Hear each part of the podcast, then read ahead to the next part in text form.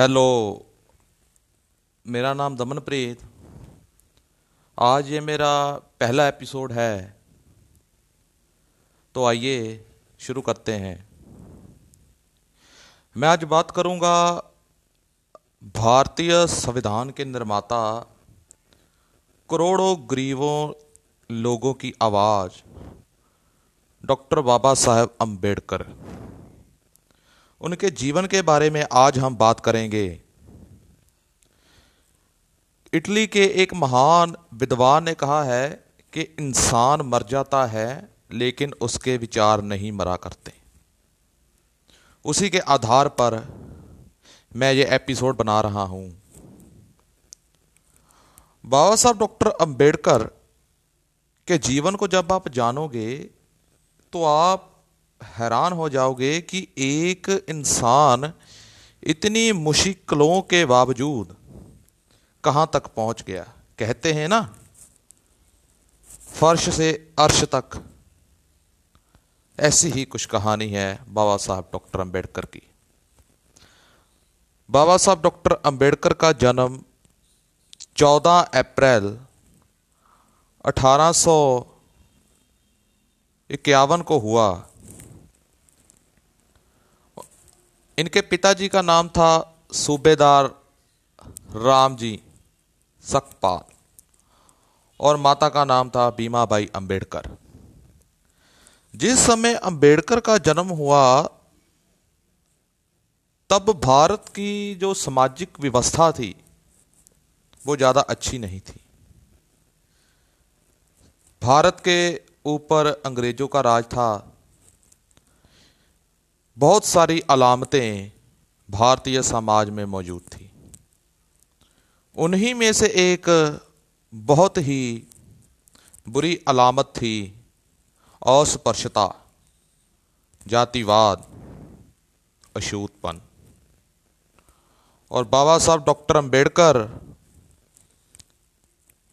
जिस समाज में पैदा हुए उस समाज में उनकी जाति को बहुत घृणा की नज़रों से देखा जाता था। बाबा साहब डॉक्टर अंबेडकर का जन्म महार जाति में हुआ था। महार जाति वह जाति है जो सफ़ाई करने का काम करती है। उस समय बाबा साहब डॉक्टर अंबेडकर के पिता अंग्रेज़ों की फौज में हुआ करते थे। लेकिन जल्द ही वह रिटायर भी हो गए थे। उनके पिताजी को ये बड़ी उत्सुकता थी कि बाबा साहब डॉक्टर अंबेडकर अच्छा पढ़ लिख जाएँ। लेकिन विलंबना ये थी कि उस समय भारत में प्रचलित जातिवाद अस्पृश्यता के कारण उन्हें पढ़ने का अधिकार नहीं था। लेकिन फिर भी बाबा साहब डॉक्टर अंबेडकर के पिता ने उनको पढ़ने के लिए स्कूल भेजा। सुनकर ही मन दहल जाता है कि जब बाबा साहब डॉक्टर अंबेडकर पढ़ने जाते थे तो उनको बाकी क्लास के विद्यार्थियों से अलग एक कोने में बिठाया जाता था। उनसे दूर भागा जाता था। उनको स्कूल के घड़े में से पानी पीने का अधिकार नहीं था। उनको किसी भी उच्च जात के बच्चों के साथ बैठने का अधिकार नहीं था। एक बार की बात है, एक बहुत बड़ा हेडमास्टर उस स्कूल में आया। उसने कोई सवाल पूछा। उसने कहा कि ऐसी कौन सी वस्तु है जिसको हम देख सकते हैं लेकिन छू नहीं सकते? सभी बच्चों ने हाथ खड़ा कर दिया। तब मास्टर ने किसी एक बच्चे को उठाया और उससे उत्तर पूछा।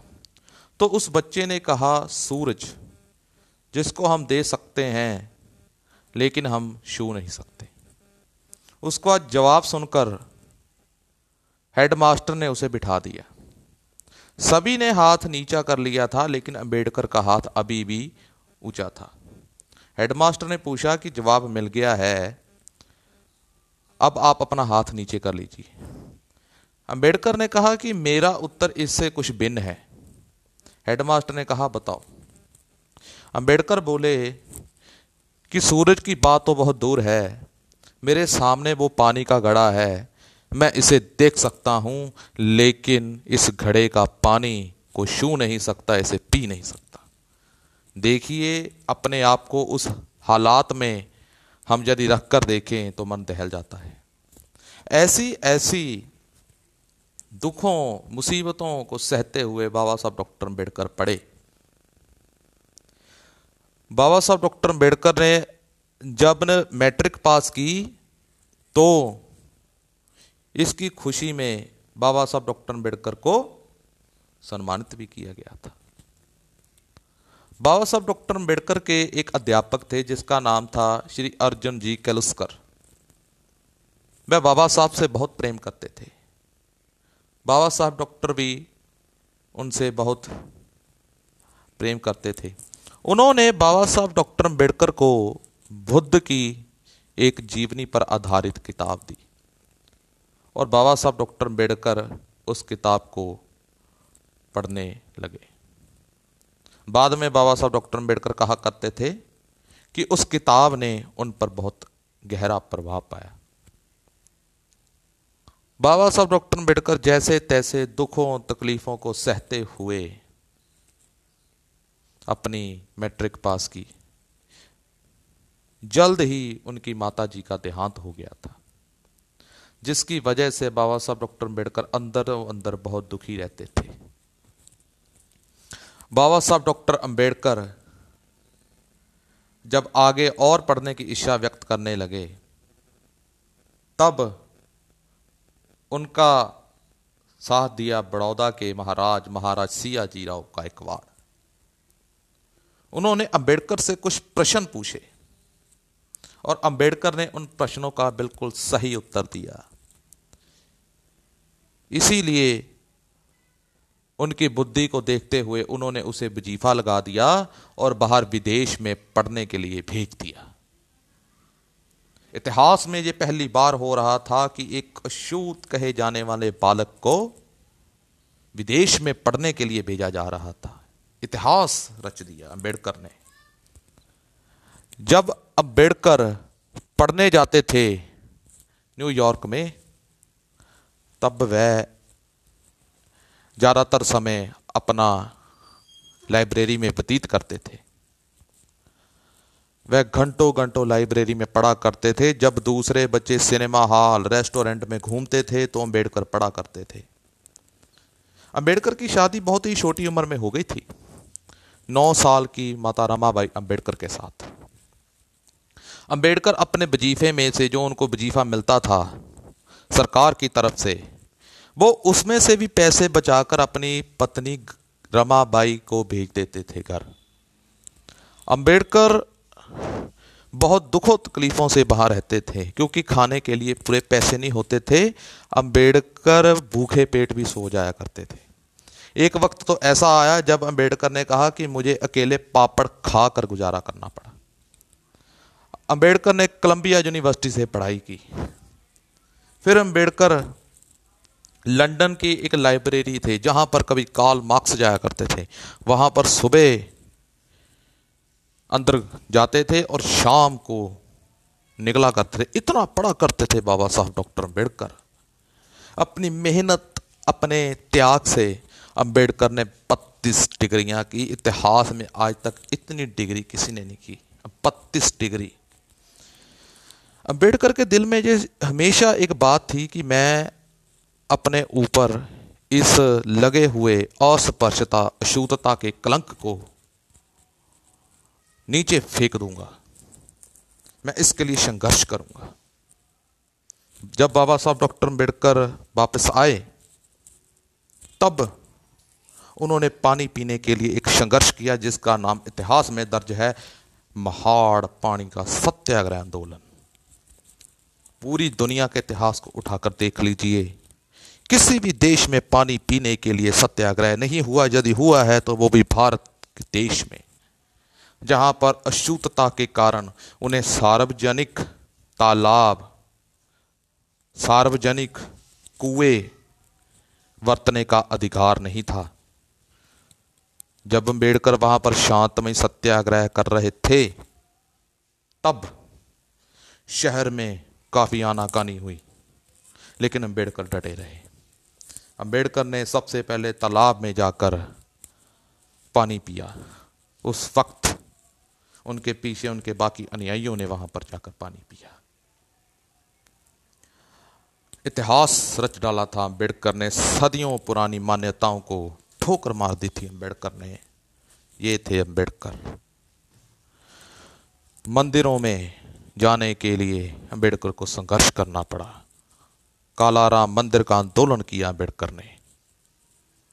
जब अंबेडकर ने शिक्षा के प्रसार के लिए पीपल एजुकेशन सोसाइटी बनाई बम्बई के इलाके में काम किया, वहाँ पर अंबेडकर ने अपना एक अखबार शुरू भी किया। उन्होंने अखबार के ज़रिए अपने विचार से लोगों में जागृति बढ़ डाली। बहिष्कृत भारत, समता। ऐसे थे उनके समाचार। ऐसे थे उनके पत्र, जिसके ज़रिए अंबेडकर ने अपने विचारों का प्रचार प्रसार किया। अंबेडकर बहुत पढ़ा करते थे। लेकिन शूतता के कारण उन्हें इतना पढ़ा होने के बावजूद भी सतिकार की नज़र से नहीं देखा जाता था। अंबेडकर ने जब अपनी पढ़ाई पूरी करके वापस धन्यवाद करने के लिए महाराजा सियाजी राव गायकवाड़ के पास बड़ौदा वापस आए तो वहाँ पर उन्हें नौकरी दी गई। अंबेडकर जब नौकरी करने के लिए बड़ौदा जैसे शहर में आए थे, तब उन्हें किसी ने भी कमरा किराए पर रहने के लिए सिर्फ़ इसी वजह से नहीं दिया क्योंकि अंबेडकर महार थे, अछूत थे और नीच जात के थे। अंबेडकर कहते थे कि मैंने अपना नाम बदलकर एक पारसी सरा में अपना नाम लिखवाया, लेकिन मेरा वेद खुल गया और वह इकट्ठे होकर मेरे पास आए और धमकी दी कि यदि तुमने दो घंटे में अपना कमरा खाली नहीं किया तो हम तुम्हें समान के समेत इस कमरे से बाहर फेंक देंगे। अंबेडकर बहुत दुखी हुए और एक अपना सामान लेकर एक वृक्ष के नीचे बैठ गए और फूट फूट कर रोने लगे। तब अंबेडकर ने एक प्रण किया।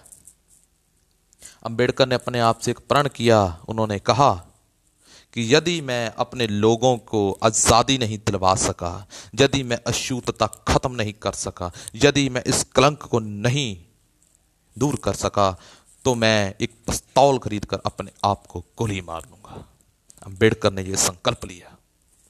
उसी दिन से अंबेडकर समाज सुधार के काम के लिए लग गए।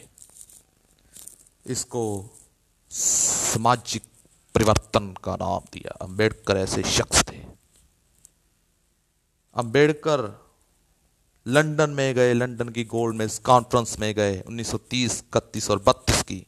यहाँ पर अंबेडकर ने अपने लोगों की पैरवाई की।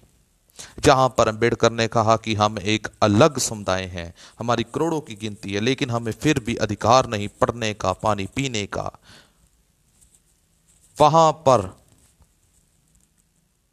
अंग्रेज़ों ने उनकी बातें सुनी और उन्हें अधिकार दिए, जिसको इतिहास में